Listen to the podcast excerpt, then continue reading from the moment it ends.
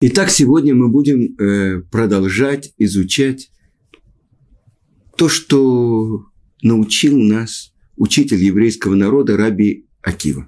И это 16 Мишна, и мы находимся в третьей главе. Гуая умер.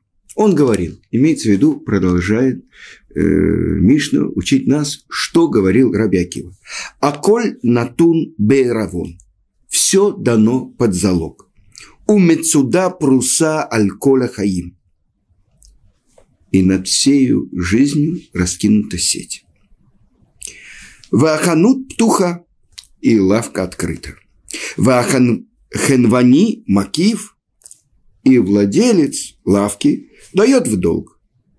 Ва патуах, но книга записей открыта. Ва котевит, и рука записывает. Веколь ароцели львот, явой вейльве. И каждый, который хочет одолжить, может прийти и одолжить. В агабаим Макзерим Тадир Бехольем. Но взыскивающие постоянно, ежедневно приходят и забирают долг. Ванифраимина Адам Мидато Вешело Мидато. И взыскивают человека по э, с его ведома и без его ведома. Ваешлаем аль-маша и смоху. И есть у них основания, на что положиться. Да? В один динемет. Но суд, суд истинный, справедливый. В аколь метукан лесуда. И все приготовлено к пиру. Так много глубоких смыслов заключено в этих, казалось бы, коротких словах Раби Акивы. И надо нам э, расчленить э, слова Раби Акиву, чтобы понять, о чем он говорит. Итак, он говорил, все дано под залог. Что это значит? Перед человеком открыто огромное поле возможностей. Он может брать все, что хочет. Но все, что он получает, это дано ему как залог. А в будущем взыщут у него, и он будет наказан за все свои проступки. Что это значит? Над всею жизнью раскинута сеть. Так сказано в Коэлет. И не знает человек своего часа. Подобно рыбам, попавшим в сети. Так ловятся сыны человеческие в час беды но лавка открыта. Человек может получить все, что хочет. Он может наслаждаться этим миром и его удовольствиями, как только ему вздумается. Владелец дает в долг. Э, вы понимаете, кто является владельцем? Тот, кто сотворил весь мир, тот, кто сотворил человека, и тот, кто дал ему это поле – он дает в долг всякому и не требует немедленной оплаты. То есть сказано про Творца Эрехапаев, долготерпивый. Почему не сказано Эрехап? То есть Апаим множественное число, э, объясняют наши мудрецы, и для праведников, и для злодеев не взыскивают тут же. Если бы человек, подойдя в субботу к выключателю, тут же получал, ну, хотя бы небольшой, но удар током, он бы в субботу подходил? Нет. Пожалуйста, он включает, выключает. Все как бы возможно. Даются ему в долг. Но книга открыта. Несмотря на то, что Творец долготерпив, и он дает в долг, все записывается в памятную книгу, чтобы потом можно было взыскать долг. Э, людям кажется, что, может быть, э, этот ханвани, хозяин лавки, он так занят, он э, забудет что-то. Это ошибка. Идем дальше. И всякий, кто хочет одолжить, может прийти и одолжить. Это то, что сказано в предыдущей Мишне, все предопределено, но свобода дана. То есть человек может поступать по своему выбору, как хочет. Но взыскивающие посланцы хозяина лавки всякий раз приходят, чтобы забрать долг. Это намек на страдания, болезни, постигающие человека. И забирают долг с ведома человека или без его ведома. Когда человек знает о своем долге и оправдывает то, как с него взыскивают, как сказал царь Давид, «Знаю я, Ашем, что праведные суды твои, и наказал ты меня по справедливости». Или без ведома человека. Иногда человек забывает свой долг, и тогда он бросает вызов суду Творца. И говорит, что это такое – я постился в Йом-Кипур. Я даже не пил, и вдруг на меня обрушилось такое. Вы понимаете? Он считает себя праведником. И страдания, которые его постигают, они, несомненно, несправедливы. И есть у тех, кто взыскивают, основания. Так как все записано в памятную книгу. И суд Творца – суд истины потому что Творец не взыскивает больше, чем положено. И это то, что сказано э, в трактате Аводазара. Не взыскивает Творец человека, но только то, что он в состоянии сделать. И в конце сказано, и все приготовлено к пиру. О чем идет речь? Понятно, что праведники получают будущий мир. Но здесь сказана дополнительная вещь. Так объясняет Бартанура, Рававадия Бартанура, комментарий его на все Мишнайот, что сказано у каждого из народа Израиля есть часть в будущем мире. У каждого, значит, и у праведников, и у злодеев. Как это можно понять? После того, как взыщут долг, получает человек право на будущий мир. А будущий мир – это то, что человек строит здесь, пока он находится в этом временном мире. То есть, когда он очистится от всей грязи, которая налипла к нему здесь, он получит право на пир, то есть право на будущий мир. И это написано в наших святых книгах, что нет ни одного из народа Израиля, который в результате, получив наказание, получив очищение, не приходит к исправлению и к праву на получение платы. То, что он принимает на себя суд в будущем мире, это само очищает его. И можно привести пример, то, что написано в Талмуде.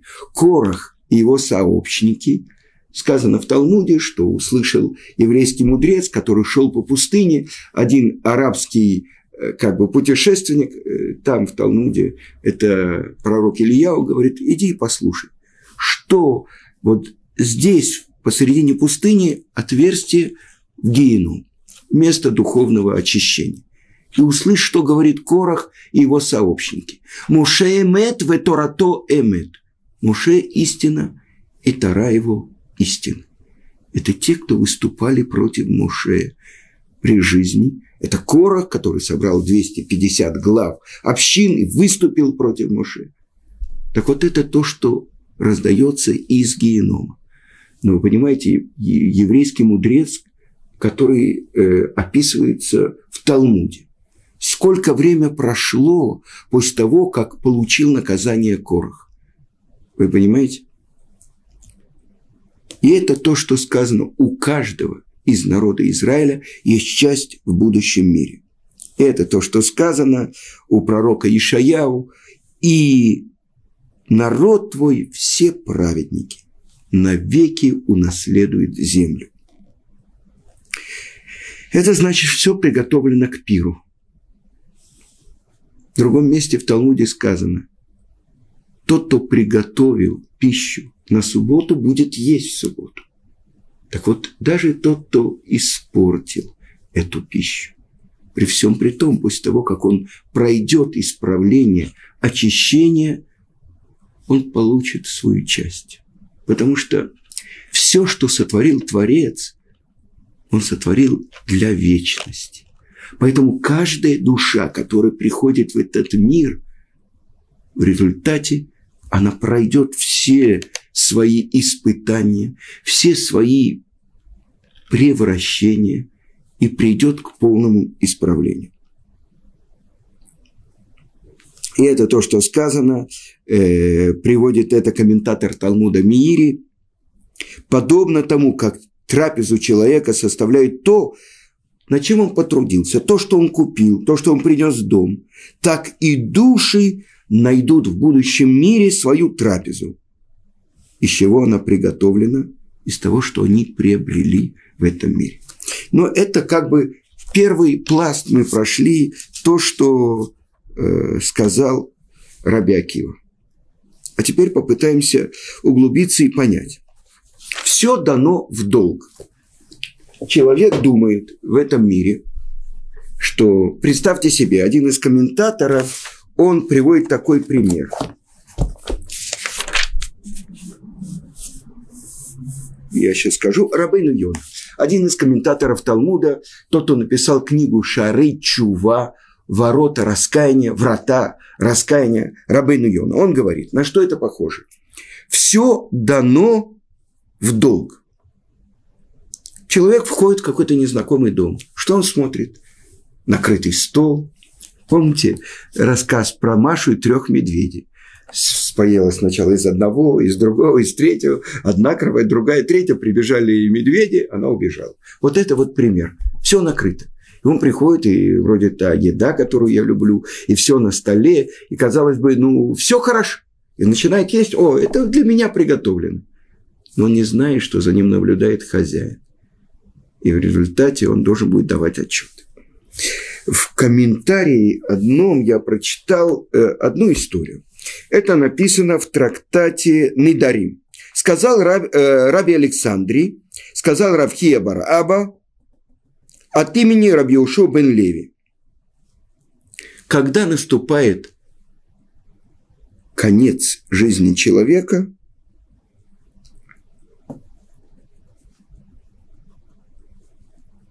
он не может его отодвинуть, эту границу. Этот... Больше того сказано э, в наших книгах, что один волос не упадет с головы человека без того, что установлено это наверху. И приводят они такой пример. Они сидели, два мудреца, на берегу реки. И вдруг они увидели, окрав – это скорпион. Стоит Э, э, движется возле берега реки. И вдруг из реки выходит лягушка. Они смотрят, а крав, этот скорпион, садится на эту лягушку. Она переплывает реку, они смотрят, что дальше. Идет какой-то человек по берегу реки. Вы понимаете, скорпион не может переплыть э, на другую сторону реки. И вдруг этот скорпион подползает к этому человеку, кусает его и убивает. То есть это то, что они увидели, что все то, что подготовлено с неба, происходит. Есть много посланников у Творца. И на самом деле, я вам скажу честно, я искал то, что из нашей Мишны мы могли бы выучить, то, что подходило бы к сегодняшнему празднику. А мы с вами находимся посередине праздника Ханука э, что такое ханука. Хану, кавхей, то, что объясняет Мидраш, успокоились 25-го.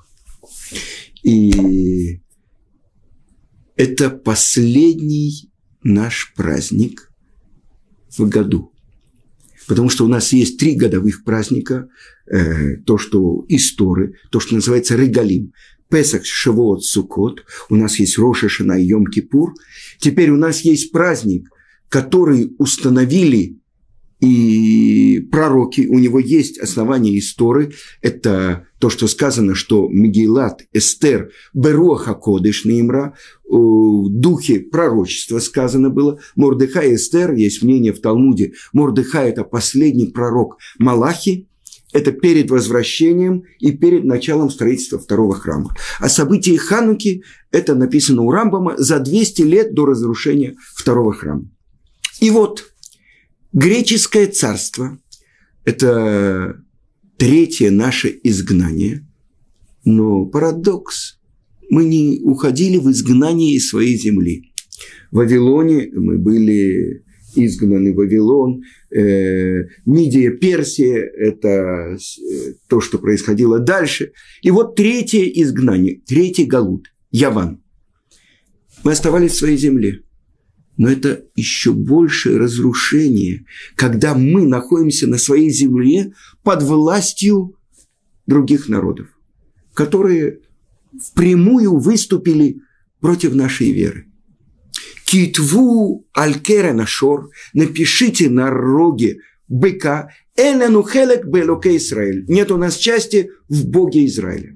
Выломили двери, сбросили мизузы, больше того, сказано у Рамбама, простерли руки на наше имущество и на наших дочерей. Установление сделали греки. Они понимали, что еврейский дом держится на связи, на святости еврейского дома.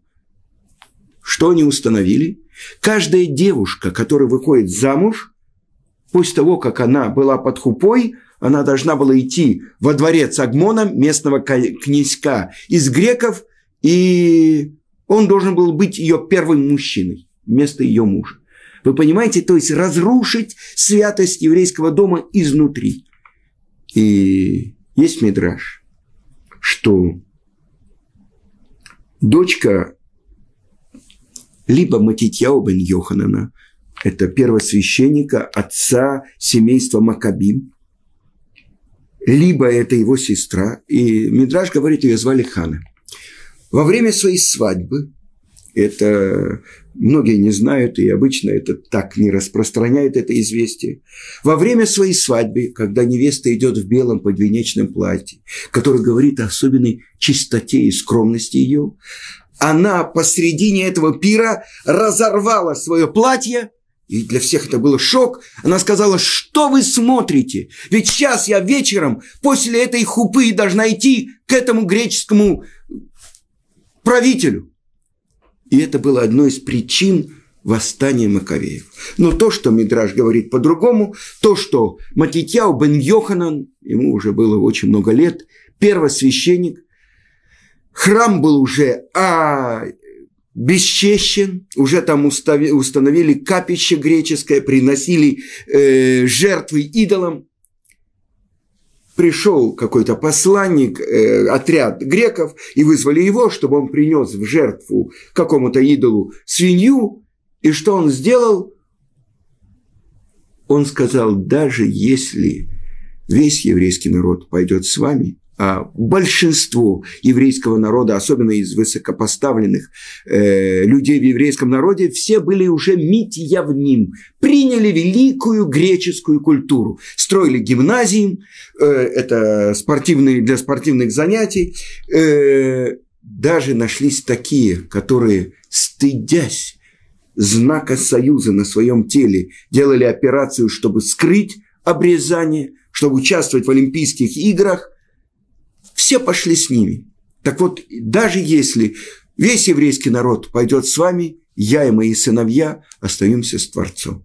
Даже если мои сыновья, у него было пять сыновей, вы знаете, Иуда Макаби, Шимона Макаби, пять героев. Даже если они пойдут с вами, я остаюсь Творцом. И тогда выскочил какой-то который хотел выслушаться перед греками, и сказал, я принесу жертву. Ему давали освобождение от налогов, он становился почетным гражданином Афин, и он хотел принести свинью в жертву э, этому идолу, и тогда Матикяо бен Йоханан взял и убил этого отступника. И тогда он сказал, «Миле Ашем Элай». Кто с Творцом ко мне? То, что сказал в свое время Моше. И это их лозунг. «Мика моха Бекелим Ашем, кто подобен тебе из могучих Творец. Это Макаби. И сколько их было людей? У Раши в книге Дворим, там, где идет благословение на левитов, сказано, что это был Матитьяу бен Йоханан и Макабим э, Хашмунаим 12 человек, и Лезер 13. В других источниках, э, то, что я видел в Мидраше, 14. Представьте себе, 13, ну хорошо, 14 человек выступает против могучей армии греков, которые были боевые слоны, которые победили весь мир – против них выступить. Я помню, э, много лет тому назад уже, это было в 89 году, я приехал в Вильнюс преподавать э, в синагоге, проводить субботы, преподавать в первой еврейской школе. И, главное, в первом еврейском детском саду Вильнюс. И там было две группы, и я приходил к ним и приносил какие-то вкусные вещи, учил их брахот, рассказывал им э, про то, что на, откуда, э, то, что написано в Торе э, про Авраама, Ицкака, Якова. И вот когда наступил праздник Ханука, я сказал, сколько у нас в старшей группе? Там было человек 16-17, а в младшей еще 14. Тогда еще 89 год, еще э, был СССР. Значит, сколько нас вместе, и я во главе с вами, ну, 35 человек. Я спросил у детей, там им было 6-7 лет, я у них спросил, скажите, вот если бы сейчас мы с вами во главе со мной, я с бородой, да, мы объявим войну Америке и Советскому Союзу. Сколько шансов есть у нас победить? Дети так смеялись, что один ребенок упал со стульчика. Я говорю, вы понимаете, что я хочу вам рассказать? Вот это то, что было тогда. Одного шанса победить не было малочисленные победили многочисленных, необученные обученных, слабые сильных. Но это чистые, праведные злодеи. Вы понимаете, что произошло? То есть они готовы были полностью ради Творца на самопожертвование. И тогда Творец делает. Ведь мы не празднуем вот эту самую победу. Бывают такие моменты, когда в партизанской войне малочисленные, вы помните, Наполеон там бежал из войны, из Москвы, из сожженной Москвы, нападали там это Денисов, там Матрена какая-то, и все они э, победили могучую армию Наполеона. Бывает такое. Эти в горах были, знали, куда что пройти. Что мы празднуем? То чудо, которое видели несколько коинов в храме. Дальше. Ведь э, закон о том, что греки, то есть любые неевреи, касающиеся э, оливкового масла, которое идет на э, святыню для зажигания семисвечника в храме, это делается его нечистым. Но есть такой закон, тума, утраба, цибур. То есть можно было взять нечистое масло и зажечь. Хорошо, 52 года правили греки еврейским народом. Подождите еще неделю. Кстати, почему 8 дней надо было ждать? Потому что 7 дней нужно было, чтобы очиститься от нечистоты, то, что дотрагивались до мертвеца. Э, в третий и седьмой день брызгали на них э, воду, в которой был прах красной коровы. А на восьмой день нужно было сделать новое масло. Так э, зачем все нужно было? Ну, нашли кувшинчик маленький. Раша объясняет, то, что было спрятано и не дотрагивались до него, и с печатью первосвященника. Творец сделал чудо, чтобы показать, что тот, кто идет на самопожертвование, тот, кто хочет самую великолепную заповедь сделать, до него Творец делает больше, чем от него как бы ожи чудо. И это чудо с кувшинчиком масла, вот это вот масло, оливковое масло, не смешивается ни с какими другими жидкостями. Вот это говорит о нашей мудрости. Написано так в трактате Бехурот. Сказал римский император. Мудрецы Афин, Хахмей Атуна, они сделали один эксперимент. Сколько времени берет, чтобы родила змея? Сказал еврейский мудрец Раби Ушо бен Ханане. Семь лет. Учится это из кошки, нечистая. 52 дня она вынашивает э, плод. Семикратно, это получается 365, это год. Семикратно, то есть проклятый из всех зверей, это сказано э, про змея. Значит, семикратно из этой строчки Торы учит Раби Ушо бен Ханане, что семь лет вынашивает змея. Ничего подобного, сказал император. Хахмы и Атуна, они сделали эксперимент, и она родила через три года. Хорошо, отвечает Раби Ушо бен Ханане. Они ошиблись. Они взяли беременную уже змею, потому что змея даже беременная э, соединяет своим э, мужской особь. Но они ведь мудрецы, сказал римский император. А Раби Ушо бен Ханани ответил, «Ваанахну хакими твей», а мы более мудрые, чем они. Ну так что это такое? Э, что э, тетя Сара, она кто? Она старший экономист. Это как Карл Маркс, он тоже экономист? Нет, она старше. Так это мы умнее, да? Вот они все такие, а мы умнее. О чем говорится? В чем наша мудрость?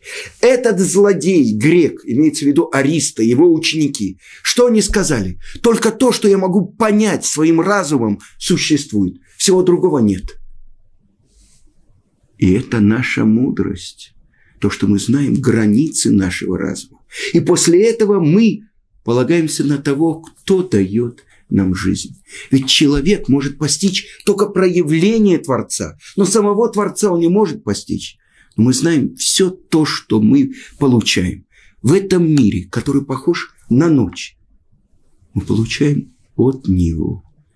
И поэтому мы, полагаясь на Него, открывая в этой ночи вот эту искорку света, мы говорим, мы с тобой. И поэтому это заповедь, чтобы из еврейского дома было свидетельство о чуде – у входа в дом мы должны зажигать наши свечи. И представьте себе, это последний праздник, который был у нас. Но он не из Торы, даже не от пророков, а от мудрецов. Задает вопрос Талмуд. Мои Ханука, в честь какого чуда установили мудрецы вот этот праздник Ханука? И говорят, Тану Рабону. Учили мудрецы.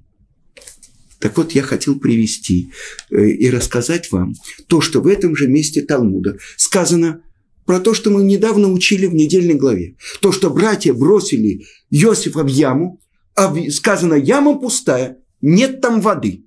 Ну, задает вопрос Талмуд. Если нет, яма пустая. Понятно, что нет там воды. Зачем это учится? Зачем лишние слова в Торе? А сказано это так. Воды нет там, но змей и Акравим, каракурды, нет, не каракурды, как это называется, скорпионы есть там. Ага, вот мы дошли до этого скорпиона. Так вот, почему вдруг вклинивается этот драж в то, что сказано здесь. Про Хануку говорится 8 дней, Ханука запрещено траурные речи, запрещено поститься в Хануку, где устанавливаются э, свечи у входа в дом. Так почему эта история про Иосифа? И объясняет Гаон Рамой Шапир. То, что змей, это говорится о первом змее, который соблазнил Хаву. И так действует дурное начало против человека. Строя воздушные замки, соблазняя его. И сказано в трактате Брахот, человек, который стоит и молится, даже если змей окружил его ногу, он может продолжать молиться. Но если там у него на ноге окрав, он должен прекратить молитву. Что это такое? Акрав, скорпион. Объясняют наши мудрецы. Акрав, Акар Рав. Вырвал кого? Рава. А кто такой Рав? Сказано в другом месте. Слова ученика или слова Рава, кого мы слушаем? Прежде всего Рав. Если у человека нет веры, нет полагания на того, кто дает ему жизнь, как же он может молиться? И вот это то, что мы учим из Иосифа. Когда он попадает в яму, все скорпионы, все змеи попрятались. Это праведник. Ему не полагается наказание. И вот с этим знаком мы ушли в Галут, который называется ночь. Вот это искорка из храма. Вот это чистое масло. Это та искра, которая в сердце каждого из нас. И этот праздник мы зажигаем 36 свечей. Говорят наши мудрецы, 36 часов в мире был свет семи дней творения. 36 часов Адам, первый человек, пользовался этим светом. А потом Творец его спрятал для праведников в будущие времена. В свете этого света он видел от конца мира и до конца мира.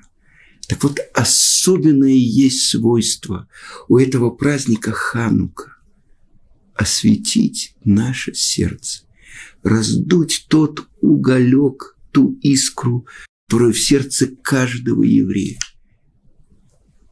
чтобы мы очистились и чтобы мы правильно понимали мир, правильно полагались на того, кто спустил нашу душу в этот мир, который называется ночь.